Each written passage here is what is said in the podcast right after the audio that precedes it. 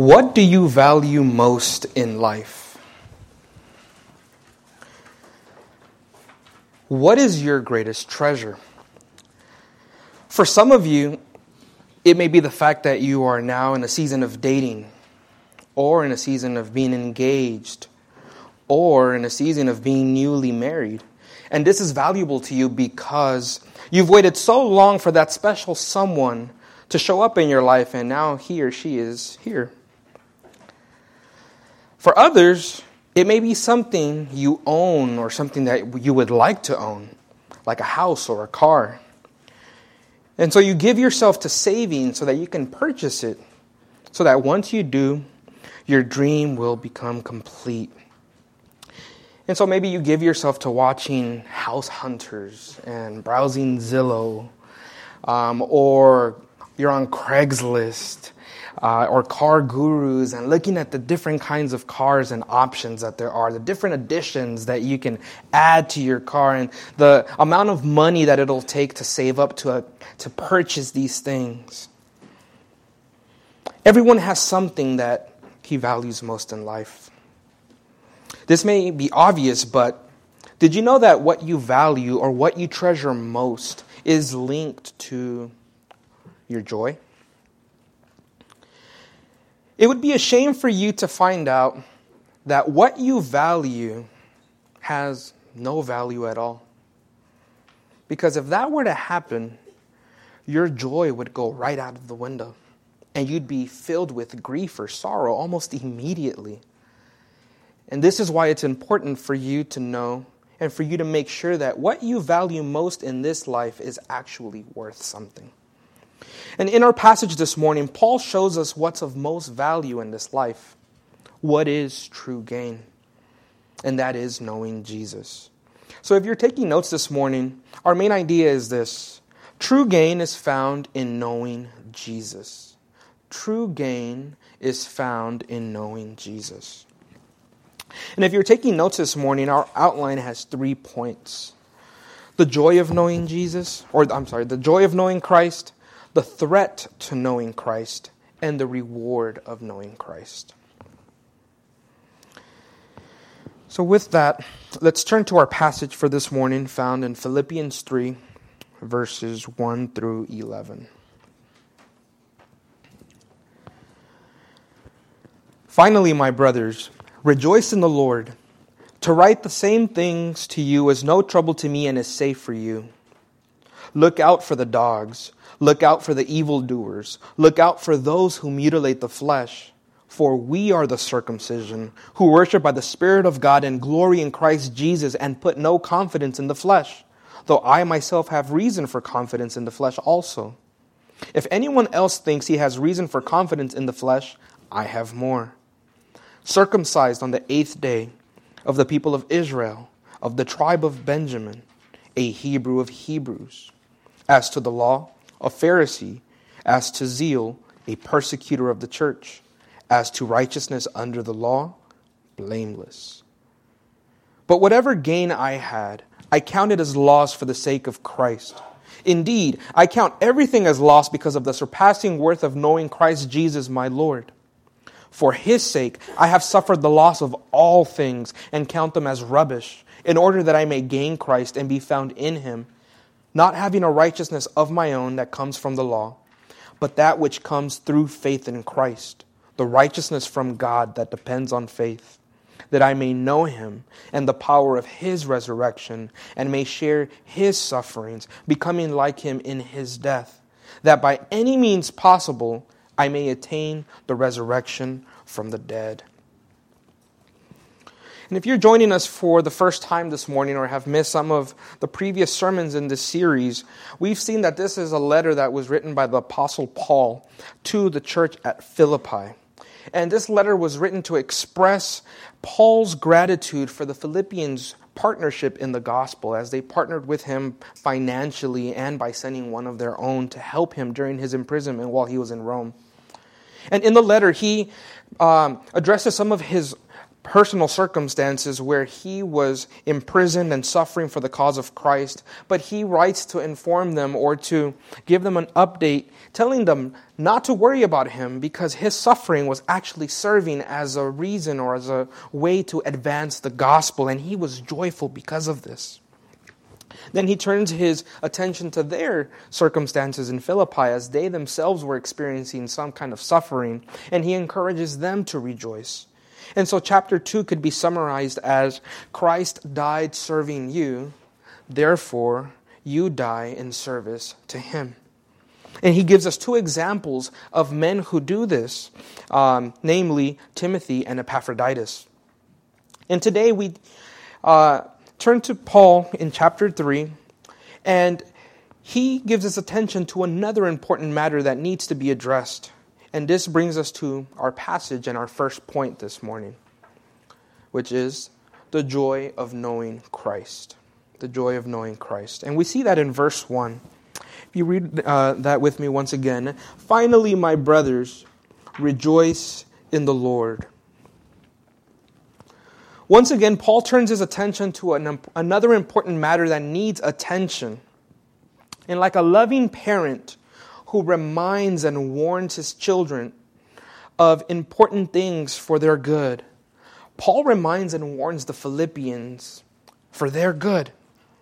He says, rejoice in the Lord. To write these same things to you is no trouble to me and is safe for you.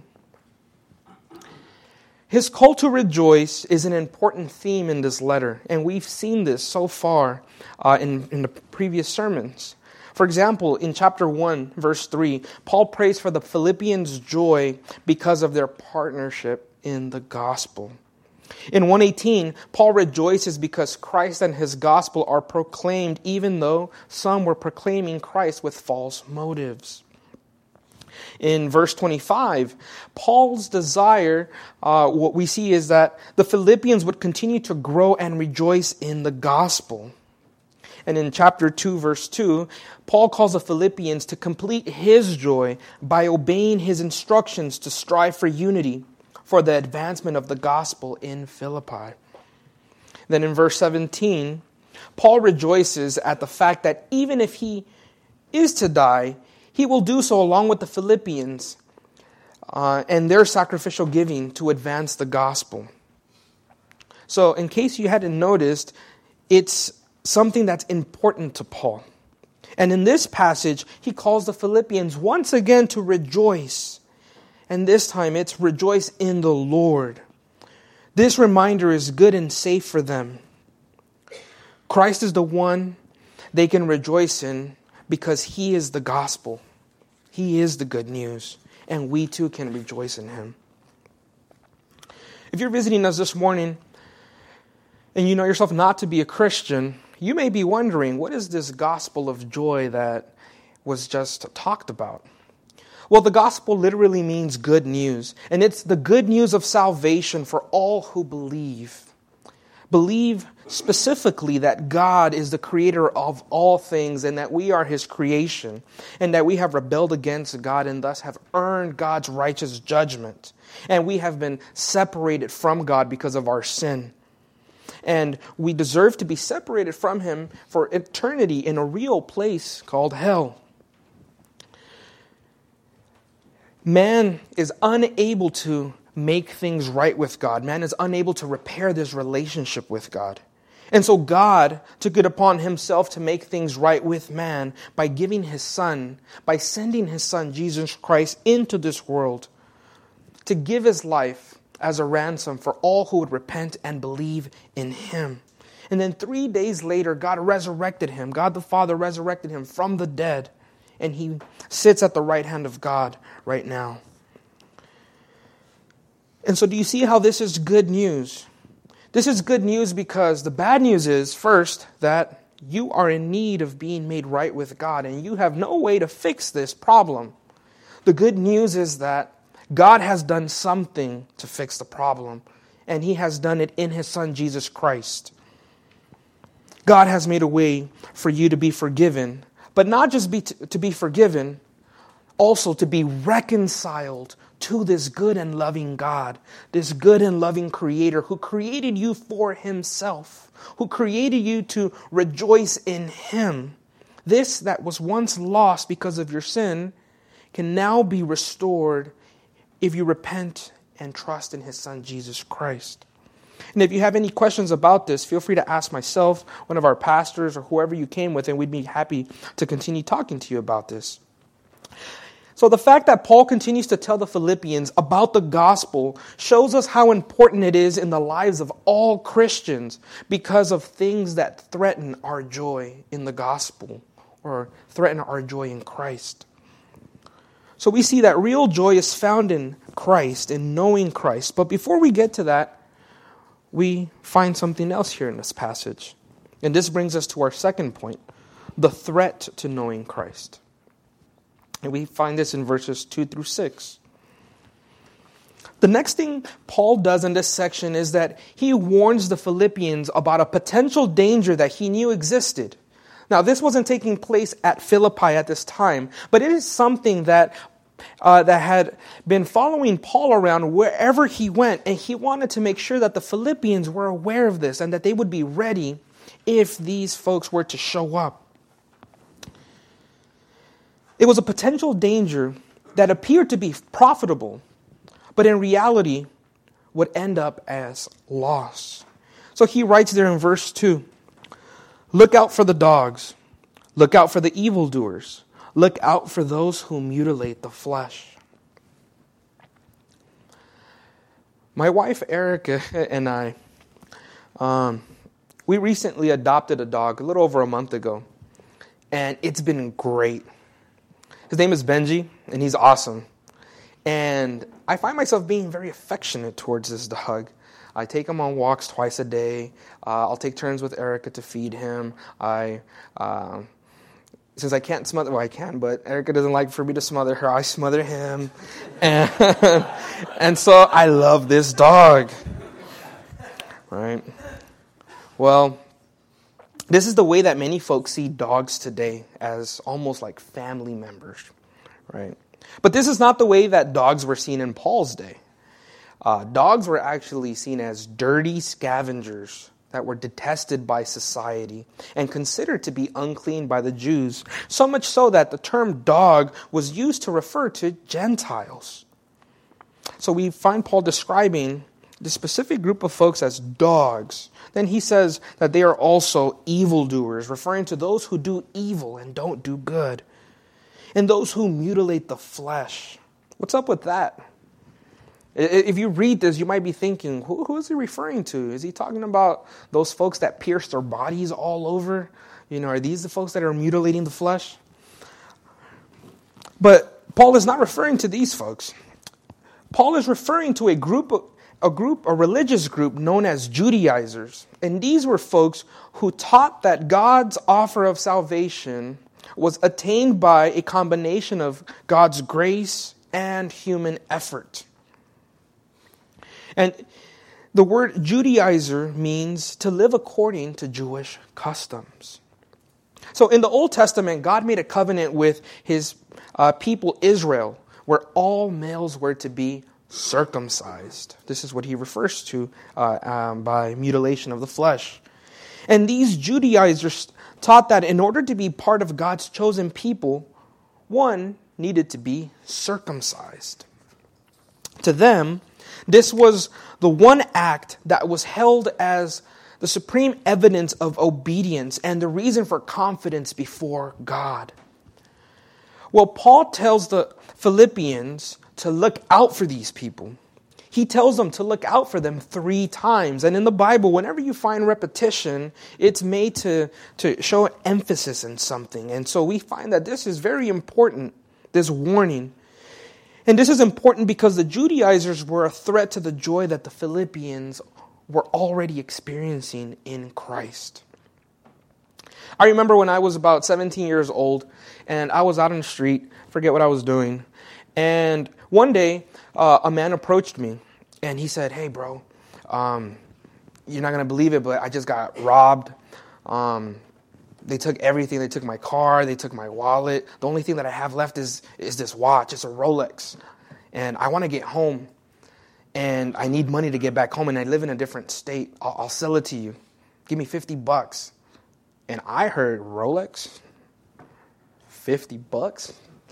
Like, oh man. And in that time, I was already struggling with finding my identity in material possessions. So to hear Rolex and then at a cheap price, I'm like, yeah, I need that Rolex. And I said, oh, I only have $20, man. He's like, I'll take it. Here you go. So you can imagine the joy that I felt in that moment. Like, I got a Rolex for $50. And later on that week, I took it to one of my friends whose dad is really knowledgeable with watches and found out that the watch was fake. Now, can you imagine how my joy quickly turned into sorrow? Because not only did I now own a fake Rolex, but I also was out $20. So this is what the Judaizers were trying to do. They were offering something fake, an imitation of the real thing. Now, if these Judaizers are wrong about where to place one's confidence in being right with God, then where do we turn to, or how do we know what's the real thing? Well, look at verse 3. Verse 3 says, "For we are the circumcision who worship by the Spirit of God and glory in Christ Jesus and put no confidence in the flesh." We are the circumcision, says Paul.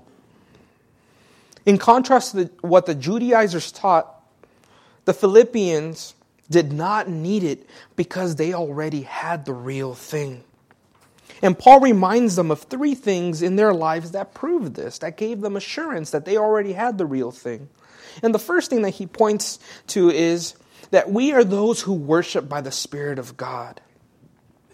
The word worship here is not referring to what we do here on Sunday morning as we gather together to sing songs and to, encourage and fellowship with one another. It carries the meaning more of service, as in one's devotion to God as a lifestyle. Because according to Paul, this is the true worship of God, and we find that also in Romans 12. Now, the Judaizers taught that the worship of God was evidenced by circumcision. But Paul tells them that true service to God is tied to one's lifestyle, as one who walks in the Spirit, as one who puts his own interests down and looks to the interests of others, as one who strives to walk in unity. The things that Paul has already been talking about in this letter. So Paul tells them that true service to God is tied to one's lifestyle, tied to walking in the Spirit, is evidence in this transformed lifestyle, and not in our acts of worship, as the Judaizers were claiming. The second thing that we find that Paul points them to assure them they already had the real thing is, he says, we are the ones who not only worship by the Spirit of God, but also glory in Christ Jesus. And what Paul is getting at here is that it's if one's obedience to the law is what makes one good with God, then who gets the glory? Well, you do, right?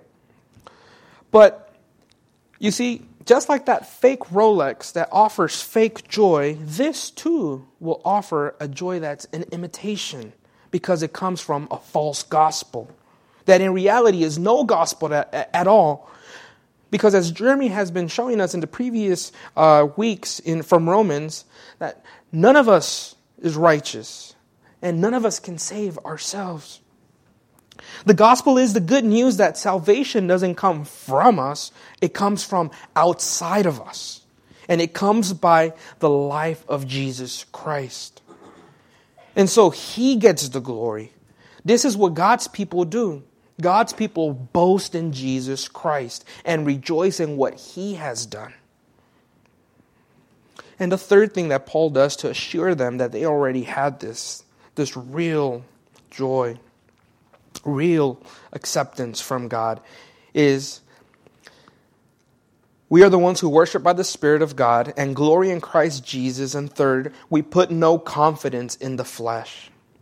And it's similar, and it all ties in together. If you're responsible for making yourself right with God, then naturally your confidence will be placed in what you do or in yourself. And in the Judaizers' case, it was placed in their circumcision. We, on the other hand, says Paul, we are those who do not put confidence in what we do. We put our confidence in Christ and in Christ alone. So Paul then says, I used to be the worst of the worst from this group. If the Judaizers were dogs, they'd be like chihuahuas and Paul would be like a pit bull, right? If they were all together roaming around in a pack, Paul would be the alpha dog. I've been learning a lot about this. I've been watching Cesar Millan about the dog and all. That's pretty cool. And so this is what's going on here. Paul says, I'm not a follower. I'm a leader. And this is who I am. In verse 4 and 5, he says, though I myself have reason for confidence in the flesh also. If anyone else thinks he has reasons for confidence in the flesh, I have more. Now, if you have searched for a job, you're probably familiar with the importance of having a resume. And you know how important it is in this culture to have a nice, polished resume, because finding a job a lot of times will depend on how good your resume is. And many people give themselves, they give their lives to building up this nice resume. Many folks give themselves to being careful about their education, what school they go to, what degrees they get, how many degrees they get, what experience they have. And so confidence, their confidence is placed here. But now we come to Paul's resume that shows us his credentials, where he shows that he is superior to those who would try to lure the Philippians away by trusting in themselves or in their obedience. So Paul, in other words, is saying, if you want to play that game, sure, let's play. I'm going to win. I'm going to come out on top. Let's look at my stats. And so he starts off by pointing them to his birth and how he excelled, the way that he describes in Galatians, for example, how he was excelling far beyond what these folks were doing. So according to the law, he says, males were to be circumcised on the eighth day. Check. When it comes to being a member of God's people, check. He has that. When it comes to being of the tribe that was favored and blessed by Moses, as we see in Deuteronomy, check. He was part of that, the tribe of Benjamin. And as to being a Pharisee, he was the man. He was one that was zealous about obeying God and keeping everything pure, so much so that he was also a persecutor of the church, as we read in Acts. So we find a picture of a man who is in the top ranks. Here we have Paul, a man who did everything right. We have a man who never missed a Sunday service. He never missed equip class. He did the read the Bible in a year, not just once. He did it like 5 times. And he didn't miss out on evening service either. He also made sure to give from his paychecks. So he had a perfect resume. But he says, if this is what made him acceptable to God, then he was safe, right? So now I want to ask you, what about you? How's your resume? If you're a Christian, are you good at doing these things too? Do you pride yourself in your Bible reading, in your prayer life, in meeting up with others, in serving in the church, in evangelism? Do you put your trust in these good things? Or maybe you're not a Christian and you're visiting us, so these things don't apply to you, right? But I'm sure you have a resume too. Do you pride yourself in being a good employee? Maybe you pride yourself in giving back to the community, donating your time to community service. Maybe you're a good citizen who pays all of your taxes, and maybe you don't ever get any tickets. What do you treasure in life? What is it that you find your purpose in? Maybe you don't think that you're a bad person. And maybe you believe that, yeah, sure, there is a God. And yeah, sure, there is a heaven. And yeah, of course, God likes you, right? Because you're not so bad. But the problem with this is that you're looking to your own works, to the things that you do to make yourself right with God. And what Paul is saying here is that he used to do this too. He used to think that the things that he did was true gain. But if this isn't true gain, then what is? Because Paul says that this is not true gain. And this brings us to our third point, the reward of knowing Christ. And we find that in verses 7 through 11. Paul says that true gain for the Christian is to know Jesus. So having believed the gospel, the greatest treasure and reward that any person gets is not avoiding hell. It is not the forgiveness of your sins, though those things are good. The greatest treasure that anyone gets who believes in the gospel is the reward of Jesus himself. In this part of the letter, Paul begins to give examples of losses and gains. And so having given his resume, he says that all of these former gains were no gains at all. They were now loss. And the reason for this is because compared to Jesus, all of those other things were meaningless. Those things could not get him the greatest reward, which is Jesus himself. And we see that in verse 7. But whatever gain I had, I counted as loss for the sake of Christ. Verse 8.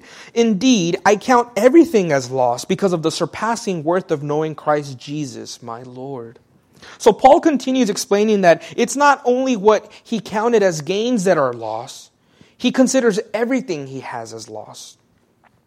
If you were to create a document with two columns and broke them up into gains and losses, and you filled them in with everything you value in this world, if you're a Christian and you know Christ, everything on that list would begin to follow under the loss category compared to the surpassing worth of knowing Christ.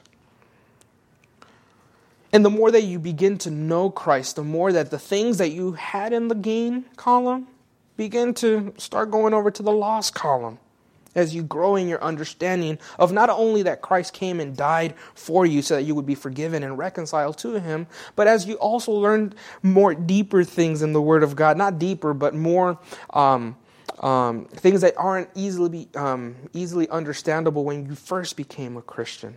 The things that you learn as you walk with God and know him more.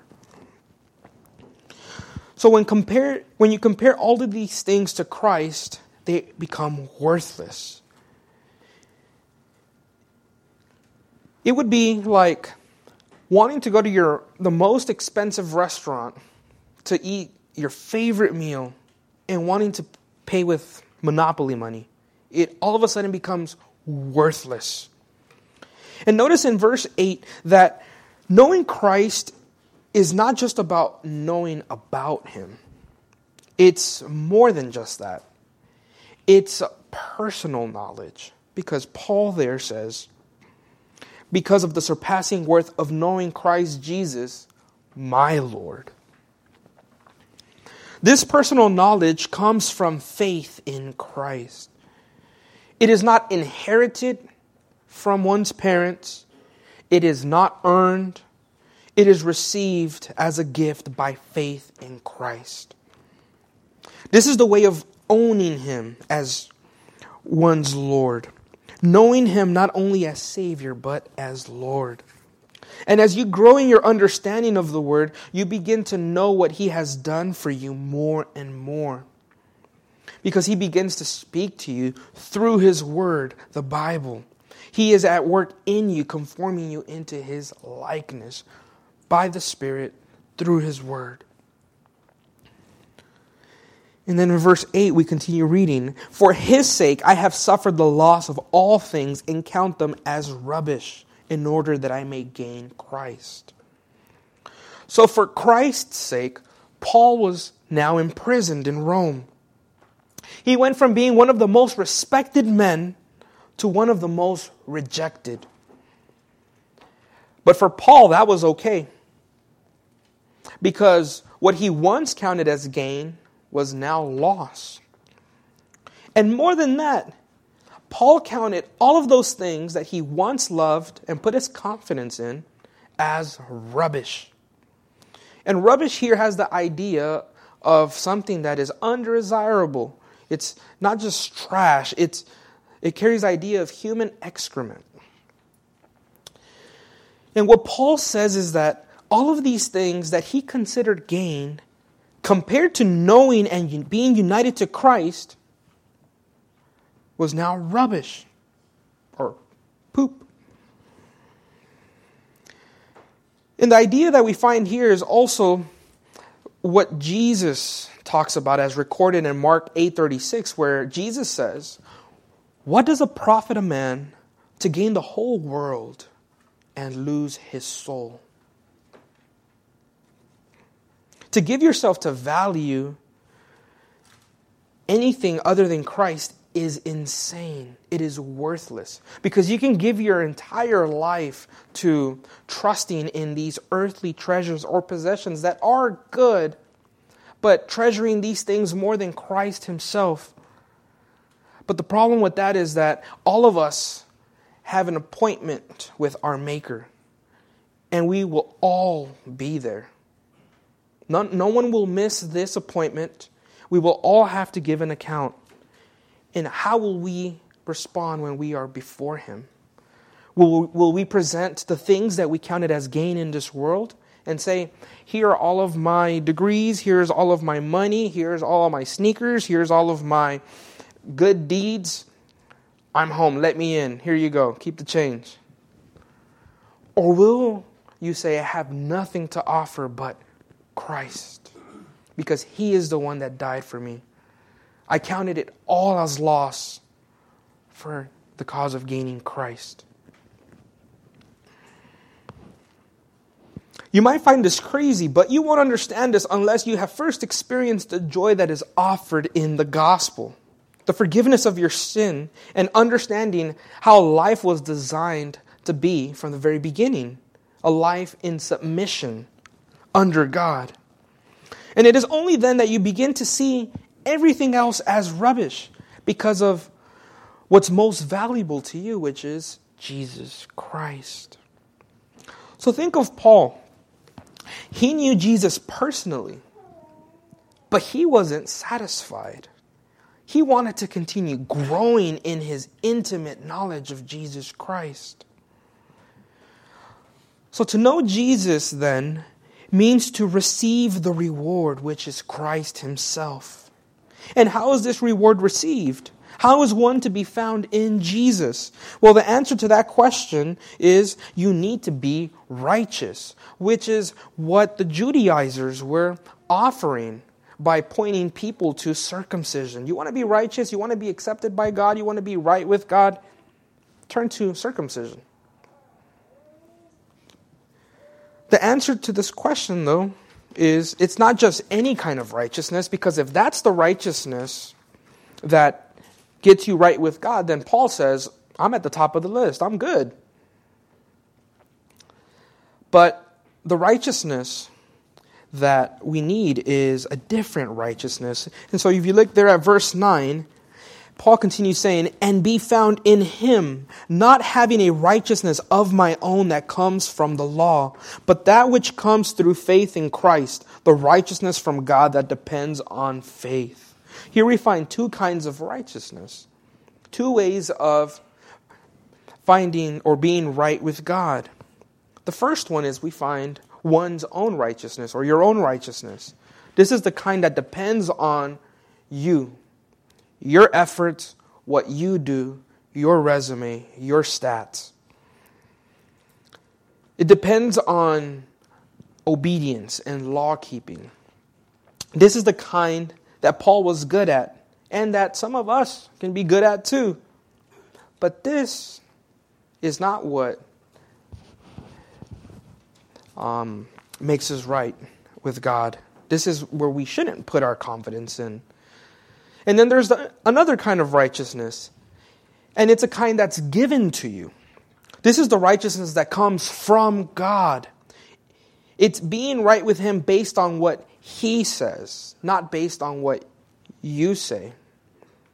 This righteousness is received as a gift by faith in Jesus. So what happens when you know Jesus through faith? Well, let's look at verses 10 and 11. That I may know him in the power of his resurrection and may share his sufferings, becoming like him in his death, that by any means possible I may attain the resurrection from the dead. You begin to know Jesus in that your life begins to be conformed to his own life. You begin to know the power of his resurrection. This is the power that raised Jesus from the dead. It is the power that grants a person who repents and believes in him new life in him. It is the power that frees you from the bondage to sin.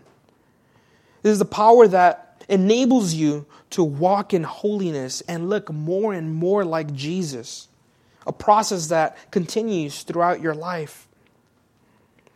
And not only do you become sanctified by his power, you also begin to walk in his footsteps, which includes suffering.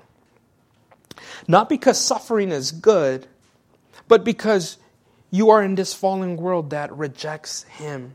And as Jesus said, if this world hates you, remember or know this, it hated me first. In other words, his suffering becomes your suffering. And this is why Jesus also said, blessed are you when others persecute you because of me. Rejoice and be glad, for your reward is great in heaven. You begin to know him more and more. You begin to know how you are in him as you walk in his footsteps. And you are blessed when this happens. You can rejoice and be glad because your reward is that you get to know Jesus more and more, not only in this world, but you will get to know him. We will get to know him more and more in the world to come without sin hindering us, without sin pulling us away from him. To know Jesus, then, is to share in his suffering. Paul shared in this as he advanced Christ and his gospel through his own suffering. The Philippians shared in this suffering too, for the sake of Christ and his gospel. So you too will grow in knowing Jesus as you suffer for his sake and his gospel. So as we endure suffering, you can rejoice knowing that Jesus has promised to resurrect you and to take you to be with him forever, where you and I will continue knowing him more, and we will never exhaust that knowledge.